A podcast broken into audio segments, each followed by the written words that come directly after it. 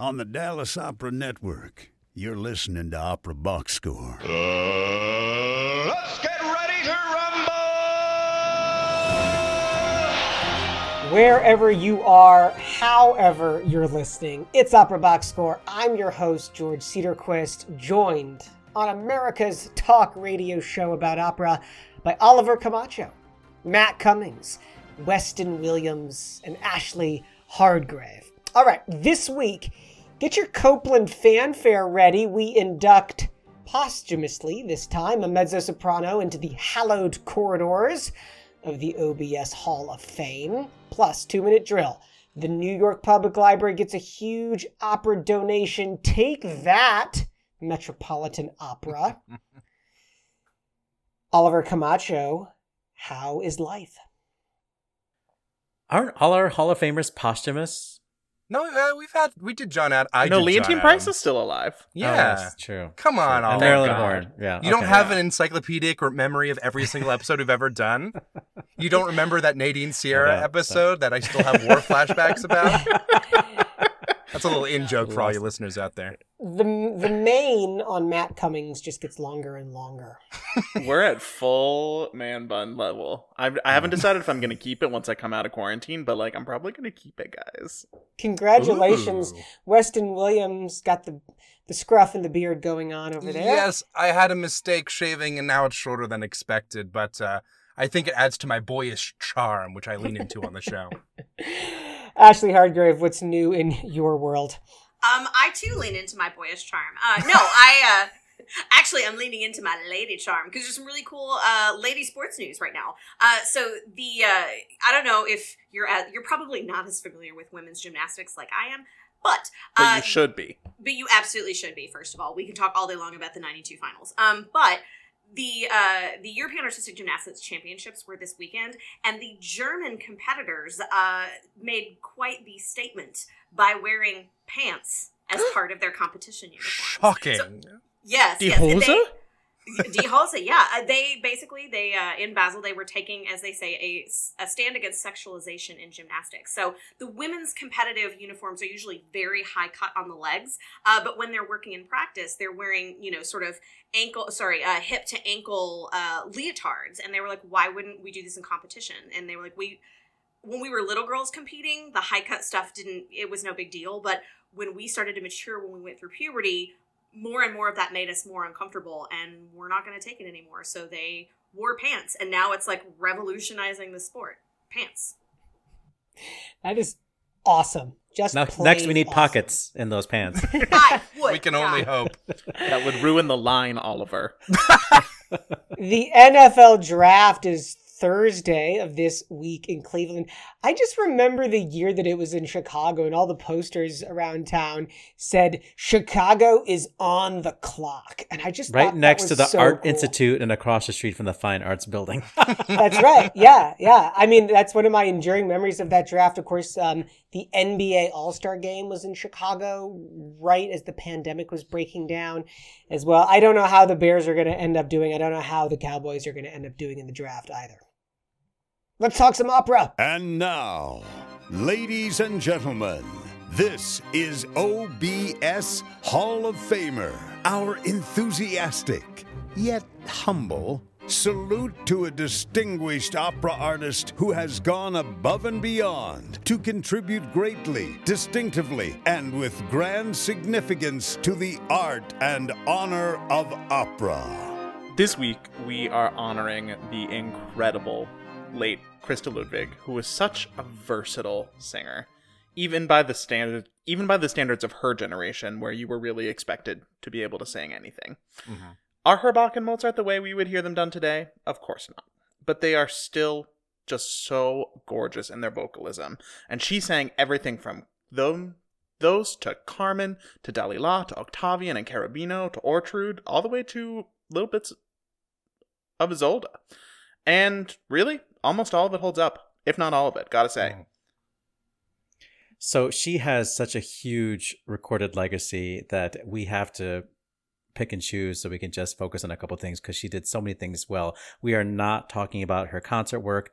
We are not talking about her recordings of albums Lieder and today. albums, yeah, of Yeah. lieder. we are just talking about opera today. I wish we could do multiple episodes on her legacy, but um, one of the roles that she is associated with, and maybe the role that she sang or she recorded the most, was uh, Leonora in Beethoven's opera Fidelio, Mhm. and I'm sure we've talked about this role in another context, but it is one of the most difficult things ever written for this Fach, for this sort of dramatic soprano or fal- soprano Falcon Fach. And as you know, Christa Ludwig was a mezzo soprano, but she did pick and choose some soprano roles, and she sang them so healthily that Mm. it's hard to believe that she did not make a career out of singing just those roles. Um, Leonora has some of the most difficult music, but she also has some of Beethoven's most lyrical music. And I would like to jump right into a clip here. For those of you watching the Dallas Opera Network version of our show, we will um, curate a playlist on YouTube of these clips.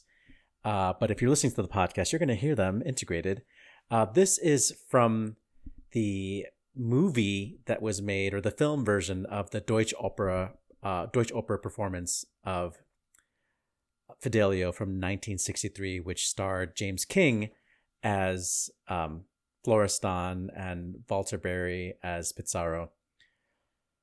We will begin with uh, a section from the aria Abscheulicher. This is the most Mozartian lyrical section of this aria, Komm Hoffnung.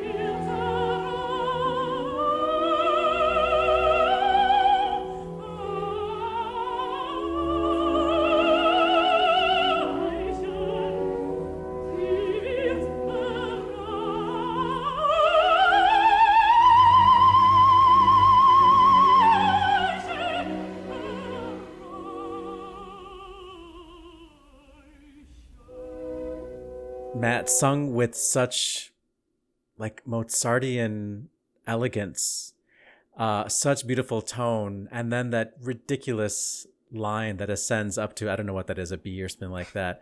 It's such high, a cr- is what it is. such a Yeah. crazy, It's a C ridiculous. It's not fair to have written that line and for her to have sung it so in tune and then to bloom on that note on top of that. Most sopranos just sound tired when they get to I, that. yeah, I've listened to a lot of re- recordings of that aria, and it's really rare, rare that you have someone who ends it with that kind of freshness Mhm. and makes it through without that last note being either approximated or strained or both. so another uh, to just be the opposite end of the spectrum of this role of Fidelio or Leonora is the I guess it's the quartet scene where um, Fidelio jumps out from hiding and said, "But I'm his wife," you know, and it's just one of the most declamatory, exciting. And really frightening things to hear somebody sing. So, from this same 1963 performance, uh, here's Christa Ludwig uh, declaring that she, in fact, is a woman.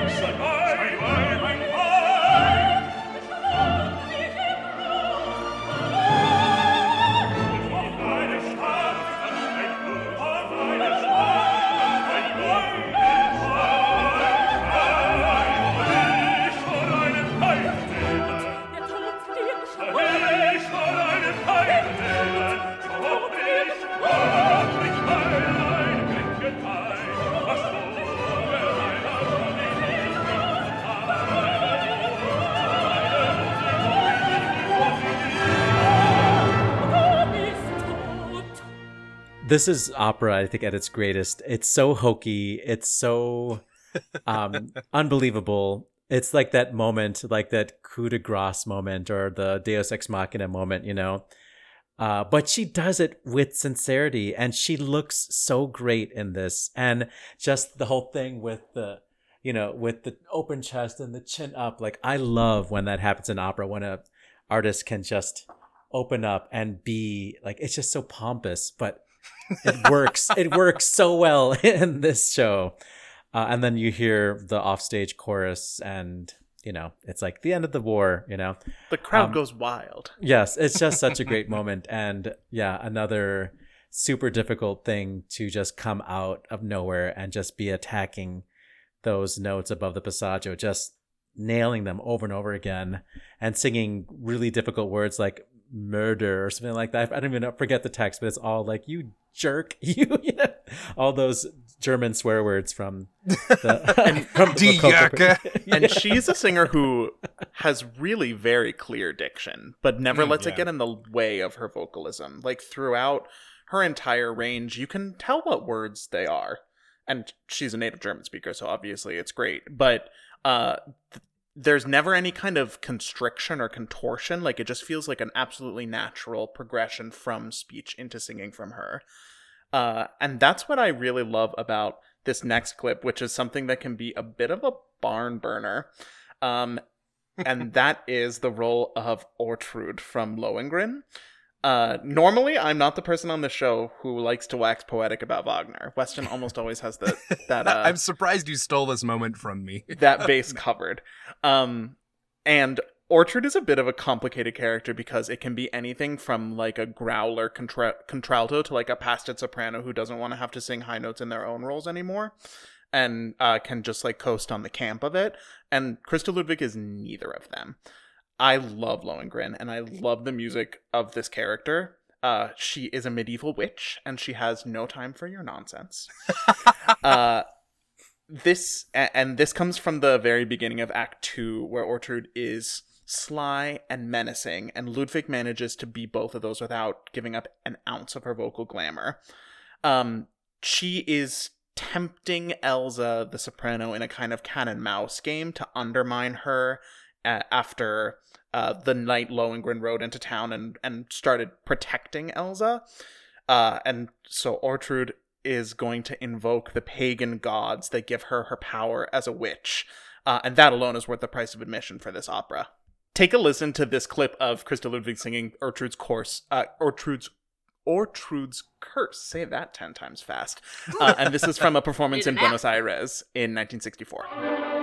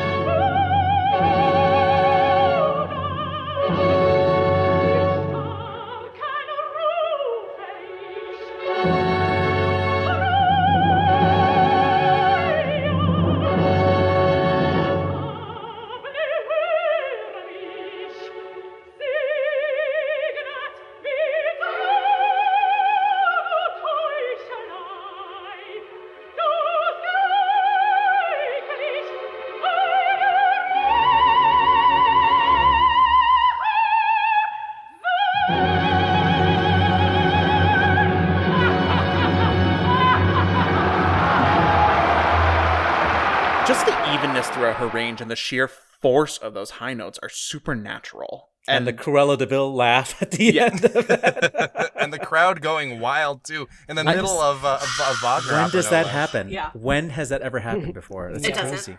In Wagner's Aires, ghost personally rose from his grave and came to uh, fight her, but she won. And he said, "You know what? Normally, I wouldn't go for this kind of stuff, but you are in the Opera Box Score Hall of Fame, so I have to let you get away with it." and just, I mentioned earlier that versatility is really what I think of when I think of Christa Ludwig. And so, of course, I have to go from Wagner all the way to Strauss uh, to show that kind of a versatility.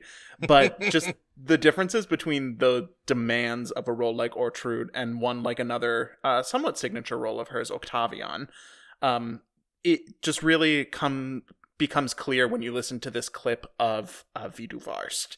Uh, and this is a clip of her singing the vi- this is the very first singing that you hear in the opening of the entire opera.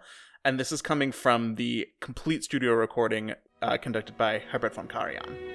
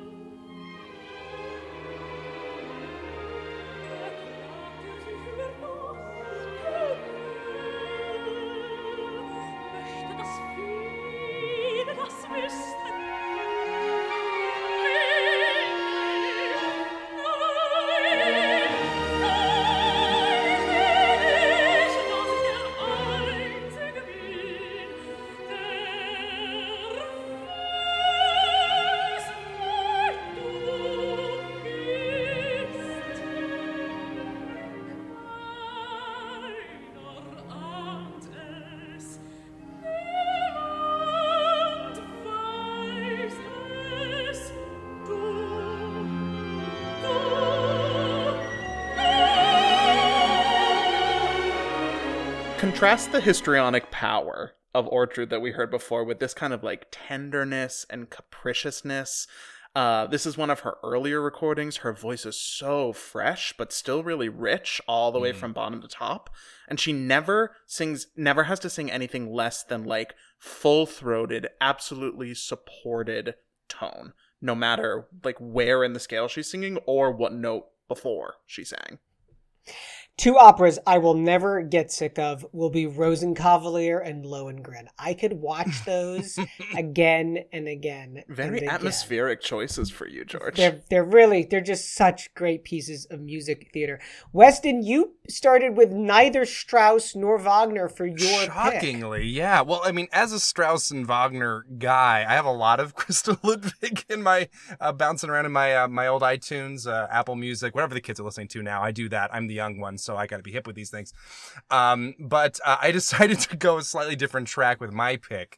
Um, I, I mean, uh, because I, I think it's interesting because she's, uh, if you ever like read an interview she had after her singing career, they're incredibly hilariously blunt. It's like this like deadpan German humor, and you're never quite sure if she's joking and is just like really insulted a famous opera singer or not. Who knows? Um, I, I'm just gonna give you a couple of good ones just to uh, send her off in, in style.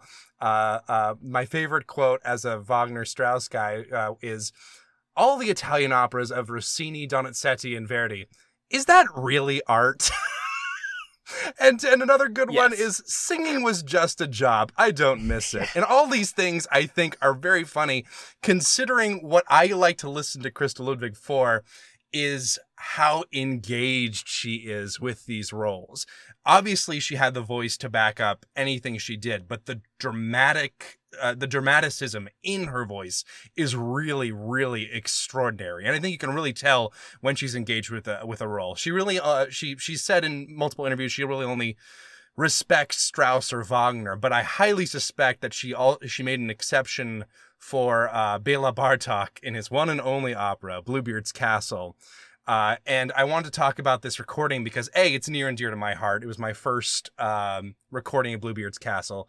Um, but it's also, I, I would put it up against any other recording or performance I've seen. It's a studio recording. It was recorded in 1966 with her then husband, Walter Berry, um, conducted by Istvan Kerzetz. Um, and it's, it's a really special recording. And a lot of that is because of the way Christa Ludwig really feeds off of, of the dramatic situation that's going on. You can feel the fear in her voice, the confidence, the wildness, the moment where she opens the window in door 5 and just lets it all out and you you you really really feel it. And because I think partially because they were married at that point, there's a certain uh chemistry there in that recording that you don't really get. I feel like when you listen to a, a Bluebeard's Castle, you tend to have um oh this is a bluebeard recording or this is a judith recording. Uh, you know like like i love like the troyanos recording but like the the the, the bluebeard on that one is like eh, he's fine you know? Uh, but this is like the one where everything like meets up and christa ludwig is there present in every moment giving not just a lyrical performance um, that sounds great with her somewhat unusual range but also just like it it, it works on every possible lev- level. It's my go-to opera, uh, introductory opera. Actually, I have loaned out my CD of Bluebeard's Castle with Christa Ludwig and Walter Berry to a number of people, saying, "Listen to this," um, just because it's just absolutely amazing. Uh, and if you are listening to the podcast version, we'll play a little clip now uh, from the fourth door opening from Bluebeard's Castle.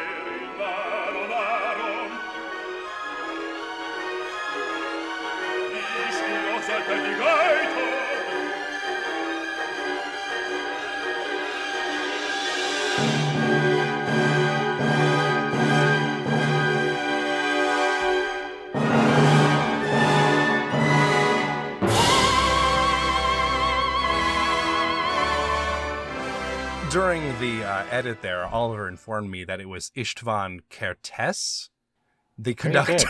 Yeah.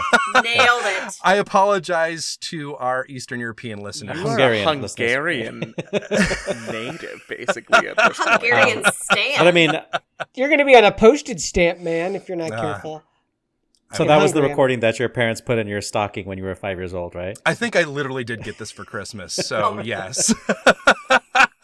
It's such a good recording. It's uh, it's an older recording. There's a lot of like extra noise in the background, but the the atmosphere, everything is firing off perfectly, and it could not have been done without someone with the vocal dramatic chops of Christa Ludwig, whom I will personally miss very very much. Christa Ludwig being inducted into the OBS Hall of Fame. Ashley, what recording is in your Christa Ludwig Christmas stocking? Uh, I didn't get nearly as many as our sweet sweet Weston did. Um, Alas. my my contribution to this is a little bit on on her personality as opposed to her artistry. Although it is definitely about her artistry as well. It's, it's we call it color commentary in the biz, Com- right? commentary, yeah, yeah. You know the thing you come to old one take hard gray for. Um, so one of the things that I so the singers of this era so many of these women, especially the mezzo sopranos, were they sing everything. You know, like like as we've seen for the last, you know, 15, 20 minutes, she could do at various points in her career, she could sing just about anything.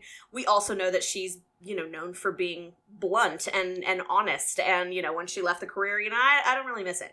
Um, one of the things that she was not really didn't have that same notoriousness for was was the divaness of it all. Because there's the divas that are like a real pain and inconvenience. And mm. then there are the people who are just sort of blunt and specific and can and and advocate for themselves. And that's the that's the kind of hardness and the the no i'm gonna not curse her the no flips given that she has was like nope i you know these are the things that i can do this is what i'm hearing that but it wasn't like i'm showing up 30 hours late for this thing and inconveniencing all of these people. So she wasn't a diva in that regard. She was a diva in the fact that she could literally do anything you put in front of her but she was very clear uh, in, in her musicianship and in her collaboration with other musicians about her limits. And so one of the things that came across my uh, my screen over the last couple of days is this really fascinating uh, clip. There's a couple of different versions of it, but the one that I have is from what looks like to be an educational film of this of this time in the in the early 70s. It's a rehearsal with her,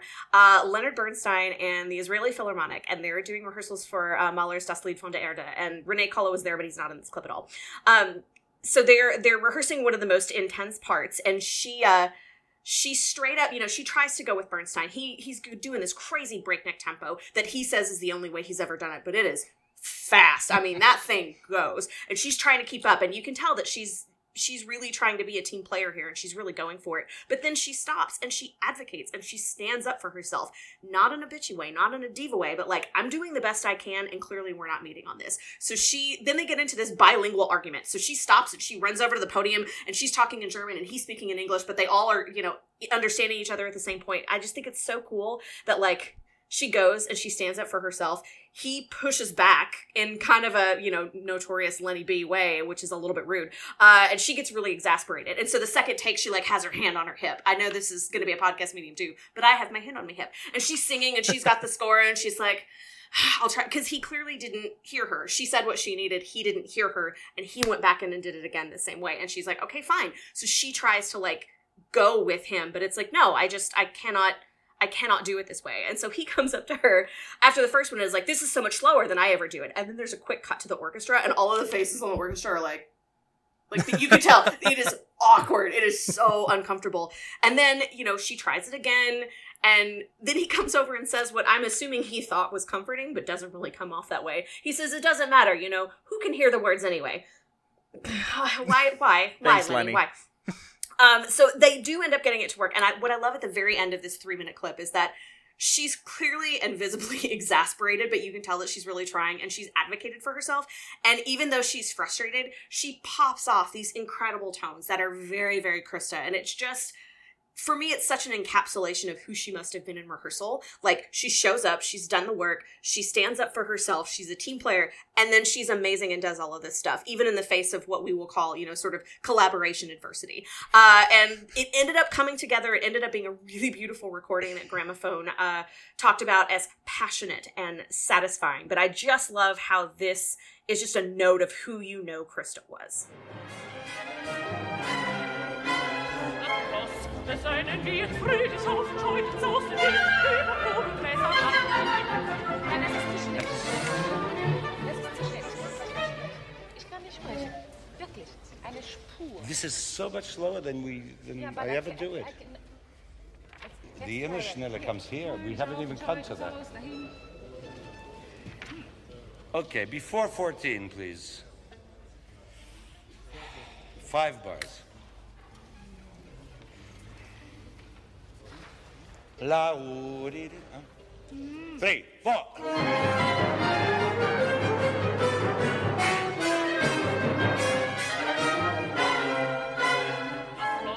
Eilen wir, früh geschossen, schulden Soßen, wir früher Blumen, Blätter, die Hufe sind zerstarben, wenn ihr im Sturm die nie gesunden Nüstern, ein Kraft kann im Taumel seine Wellen danken,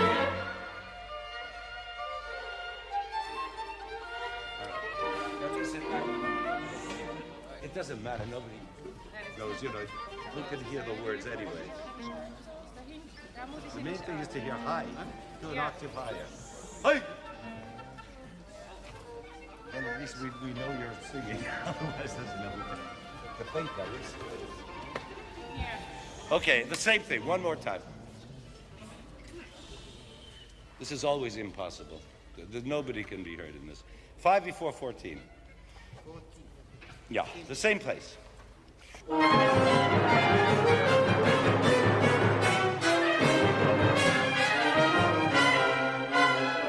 Ross, das seinen wir fröhlich aufscheucht und tosten die Hufe, die gehen im Sturm die Hüten, gesunkene Blüten, heimgelacht an im Dommel seine Wellen lachen,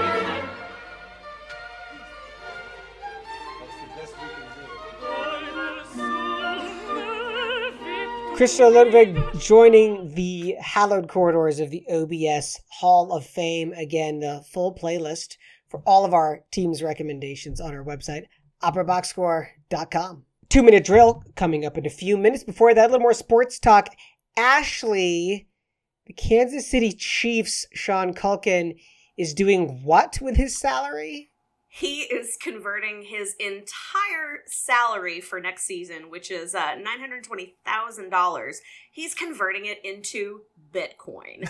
Uh, yes, yes. There, there have been other players that have been converting like parts of their salaries to Bitcoin, but he's, according to whoever's keeping this record, the first NFL player to fully dedicate an entire salary. Gotta get And those NFTs while they're hot, yo. Gotta gotta get those pictures of Giselle standing in front of a picture of Giselle. Apparently, his dad was like really into you know into heavy metals in terms of not like White Snake, but like actual heavy metals and like putting money into that sort of stuff. Uh, meanwhile, I'm going to be converting my entire TDO salary into gold futures so that I can play too.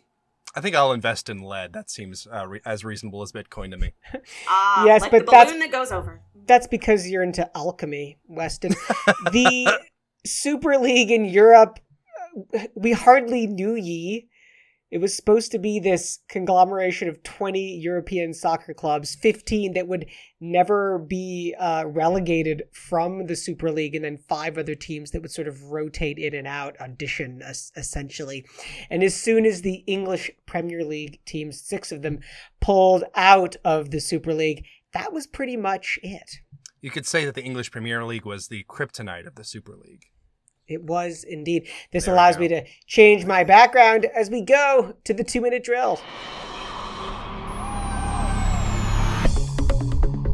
This just in the two minute drill. All right, listen up. Here's everything you need to know about what happened in Operaland this week. A recent New York Times roundup of classical music podcasts has undoubtedly raised controversy after not including Opera Box Score.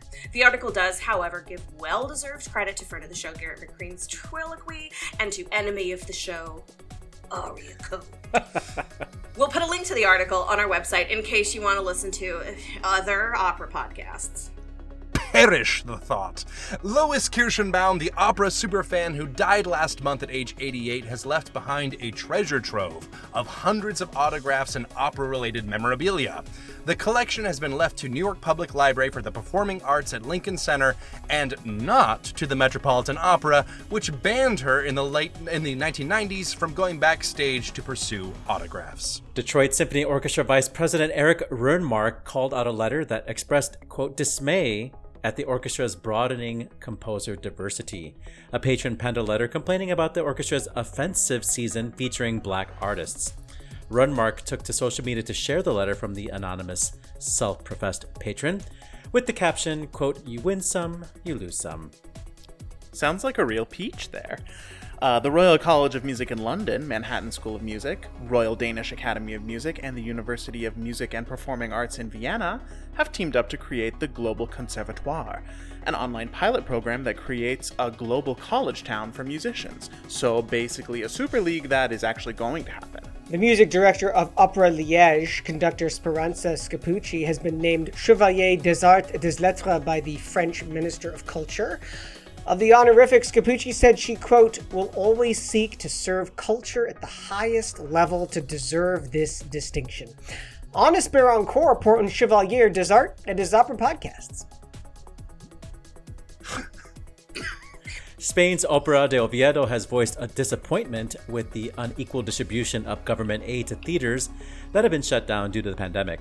The company reportedly received less than half the amount of Bilbao Opera, despite Oviedo having presented 20 more performances over the course of the pandemic. Opera Box Score also notes that it has presented more podcasts than Aria Code over the course of the pandemic. It's pronounced Aria Code. This week's yellow cards.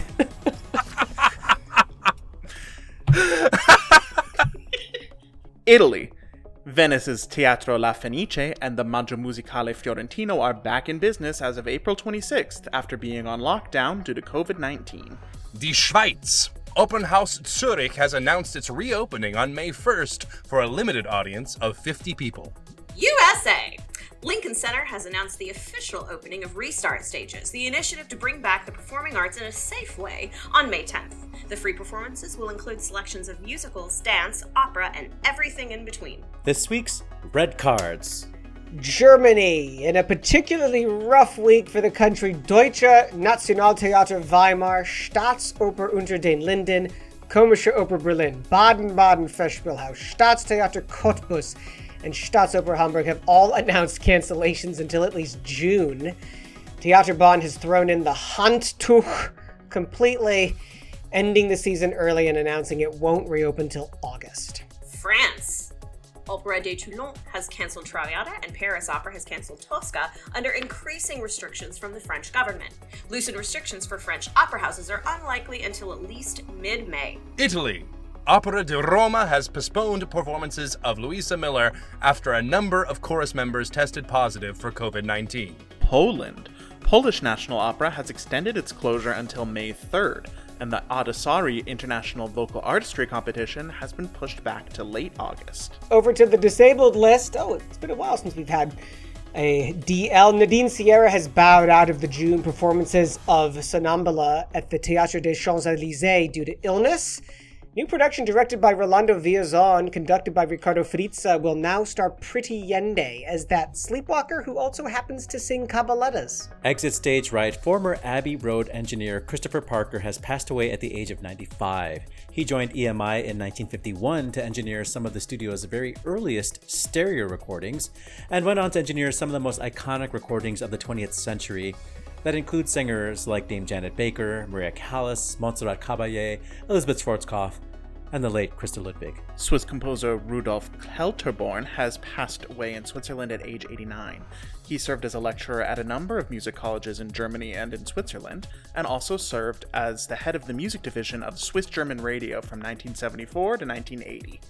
Kelterborn's works include five operas, orchestral works, chamber music, and some vocal music as well. His four act opera Der Kirschgarten inaugurated the newly rebuilt Zurich Opera House in 1984. Welsh baritone Eric Roberts has died. After making his professional debut as Papageno with Welsh National Opera, Roberts went on to sing with a number of opera companies across the UK, Denmark, Italy, and the Netherlands, as well as the US. He was also known for musicals and worked on radio and television as an actor, singer, and narrator. Italian soprano Lucia Naviglio has passed from COVID 19 complications. She was 63. She first caught the attention of composer Nino Rota singing in Questa Reggia from Turandot without knowing how to read music.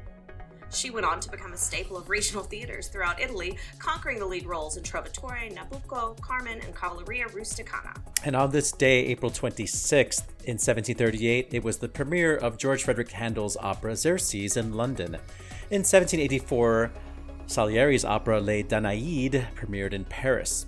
In 1925, it was the birth of Austrian coloratura soprano Wilma Lipp. In 1935, American composer Conrad Susa was born. Happy birthday to English soprano Patricia Cavella, who was born in 1953. And in 1966, it was the final performance at the Metropolitan Opera by soprano Licia Albanese, who lived another five decades. And that is your two minute drill.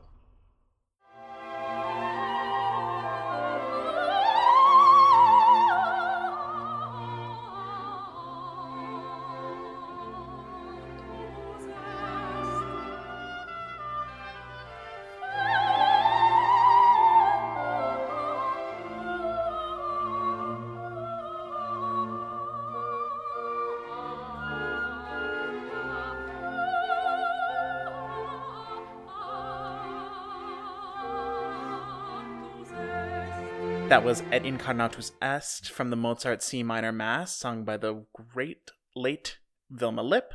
Uh, and the she's accompanied by the Pro Musica Orchestra and Ferdinand Grossmann conducting. Good thing they didn't. The anti-music orchestra didn't come in. what out. about that Lucia Naviglio? I think you actually. It's easier to sing in Questa Reggia if you don't know how high it is because you can't read music. what you don't know can't hurt you. exactly. So, Matt and I were talking about how we are now in an age where there's nothing material, there's nothing tangible, and this treasure trove of autographs and photographs of um, Lois Kirschenbaum. I would really like to see that. I love that stuff. Mm. I love seeing singers in their go home clothing, their, you know, their furs and their half taken off makeup and, you know, the camera flashes from those cameras that had flashes that really made your forehead shiny and your eyes like, oh, like that, you know. I want to see opera singers in those pictures because now we have the selfie and everybody looks good in a picture with a fan. But back then, you really captured, I think, something about those performances. The only And it's a benefit, though, to if there had been smart smartphones at the early days of Lois Kirschenbaum's opera attendance, is you would we would have video of what it was like to be another person True. at backstage, just Although- watching that happen. knowing her, I wouldn't put it past her to like sneak in like a full on video camera.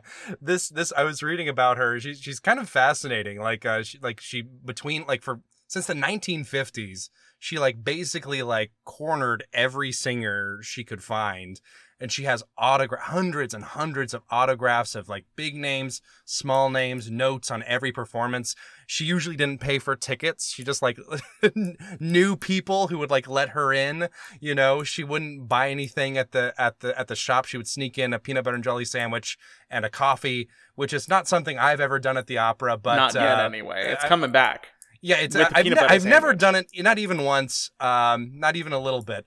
But uh, if I did, I would respect that. Uh, but she, she just, it, it, I feel like there's an alternate universe where I'm this lady, and uh, this is uh, this is just you know, it's it's a fascinating look back into n- specifically New York City opera culture, and I think that uh, that there's something very significant and important about that because I feel like we all grew up, um, or at least maybe I grew up. I, I'm a little bit younger than most of you.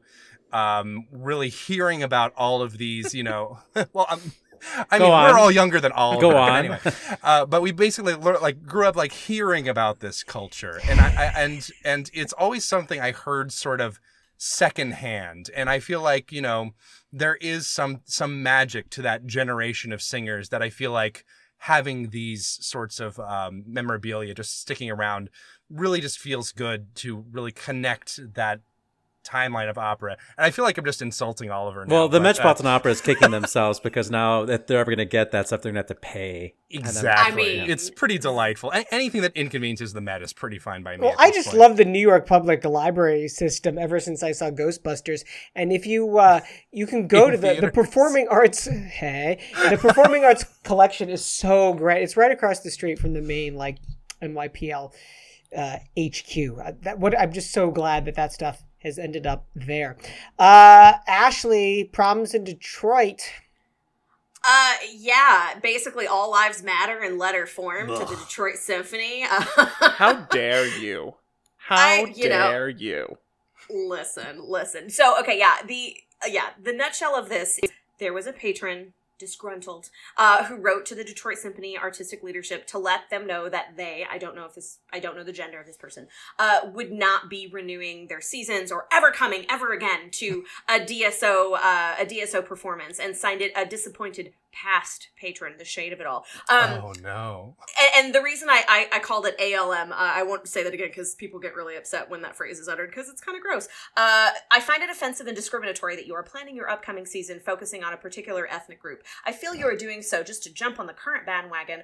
I'm playing the diversity card. Here's where it gets into the uh, the the ALM part. Um, just consider us all as people and humans. I feel you could and should structure your program uh, for the musicians and their contribution to the art and style, whether they are black, blue, yellow, plaid, etc. Oh God. So, it- it's just It's it like just, a bingo card for like like uh, c- contemporary racism, just all the way down. it's it gets grosser the more you read of it. And what I here's why I think this is important is that so often cultural organizations uh, you know we're talking about detroit symphony. I think there's a lot of crossover between them and michigan, michigan opera theater definitely in their audiences.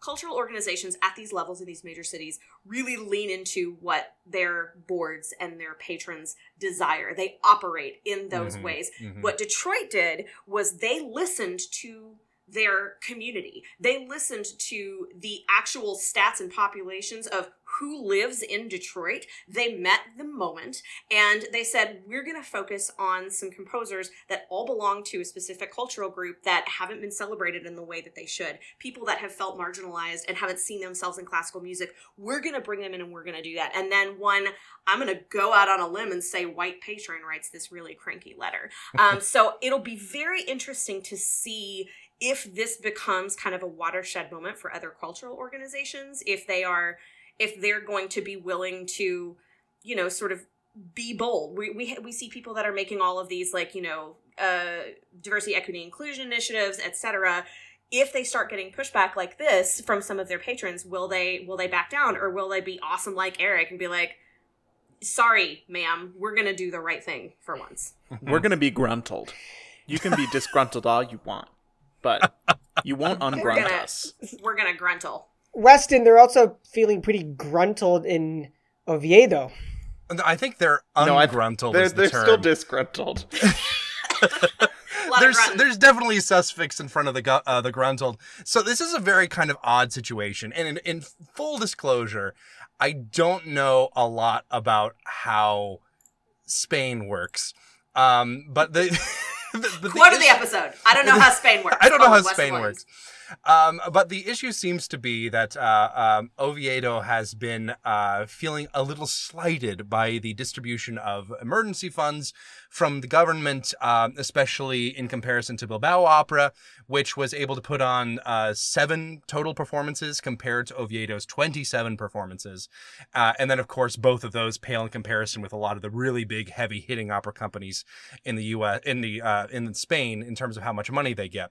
And uh, this, I think, brings up kind of an interesting and weird sort of conundrum because it almost feels uh, it it feels a little strange first of all to be talking about getting money money from the government to help us through covid period in this country. Mm-hmm. But there's there's something very interesting about the idea that we did more during the pandemic and therefore we deserve more I think it's very strange. I think it, it it's it's I again I don't know too much about the situation. I could be misreading it some uh, somewhat, but it feels to me like uh like a um this this weird mentality of we put our singers at risk more. Therefore, and we, and we did more things, we should deserve a larger return. It's not, it's reducing the, the actors and the singers and the, and the, and the, stage crew and the orchestra members to uh, well we did more you know so we deserve more. I, I think that there's kind of i think this might be a problem uh, occurring around the world before too long as the pandemic knock on wood winds down where people start comparing and contrasting well who did who did the right thing? Who deserves more who is that money going to? And I think this is something we're going to have to reckon with more and more uh, coming up pretty soon. Well, we'll see how those metrics play out. Can I jump in here for a hot second? Oh, second? absolutely. I, I kind of think they have a point. Uh, if you're hustling that much harder than bigger companies who probably started out with more assets than you did, and you've been r- literally creating more oh, in this really trying time and doing more with less, I, I think there's a little bit of a reason to be crabby about that, hmm. especially if you already started out with a smaller pool. You've been spending that pool, you've been doing more work.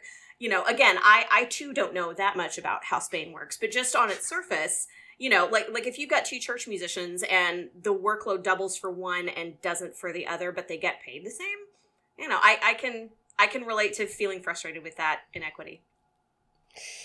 You are not frustrated uh, about the work coming out of Abbey Road Studios, the famous Abbey Road She's Studios. very gruntled with it. And I'm- she's I'm- very gruntled with I'm it. deeply yes. gruntled. You know, Yes. yeah, Christopher Parker. Christopher Parker, he he was such a fascinating individual just across the board. Um, this news story came across my desk, and I I did a little bit of diving into it, and just his life started out so fascinating, even in the beginning. Quick little point: When he was 14, uh, to avoid the bombing in London Gladys, he went to stay with his sister in Penarth. This is all in the UK, where he met 11 year old Eva Grunbaum, who had recently arrived as a Jewish refugee from Würzburg. They married in 1951 and were partners for 71 years until her death. So, like, that's super cool. Uh, he was in the Navy for a little bit before he went to Abbey Road. There are all of these really interesting um, things about well first of all his recording techniques are lauded as revolutionary he kind of Mm. came into the scene right when a couple of you know really big innovations were happening. They were moving from wax tape to the new form uh, not long after he started at emi they started getting into true stereo sound recordings. Uh, and it also kind of coincided with a lot of the golden age of singers some of which we've talked about today like our lady christa. There's this very interesting uh, anecdote there are tons but this is the one that i'll leave you with uh, so he's doing uh, he's doing a thing with Elisabeth Schwarzkopf, Gerald Moore's at the piano, uh, and they come in. And during the rehearsal, I was in the control room, standing near the loudspeaker, and I said to uh, Walter Legge, he said.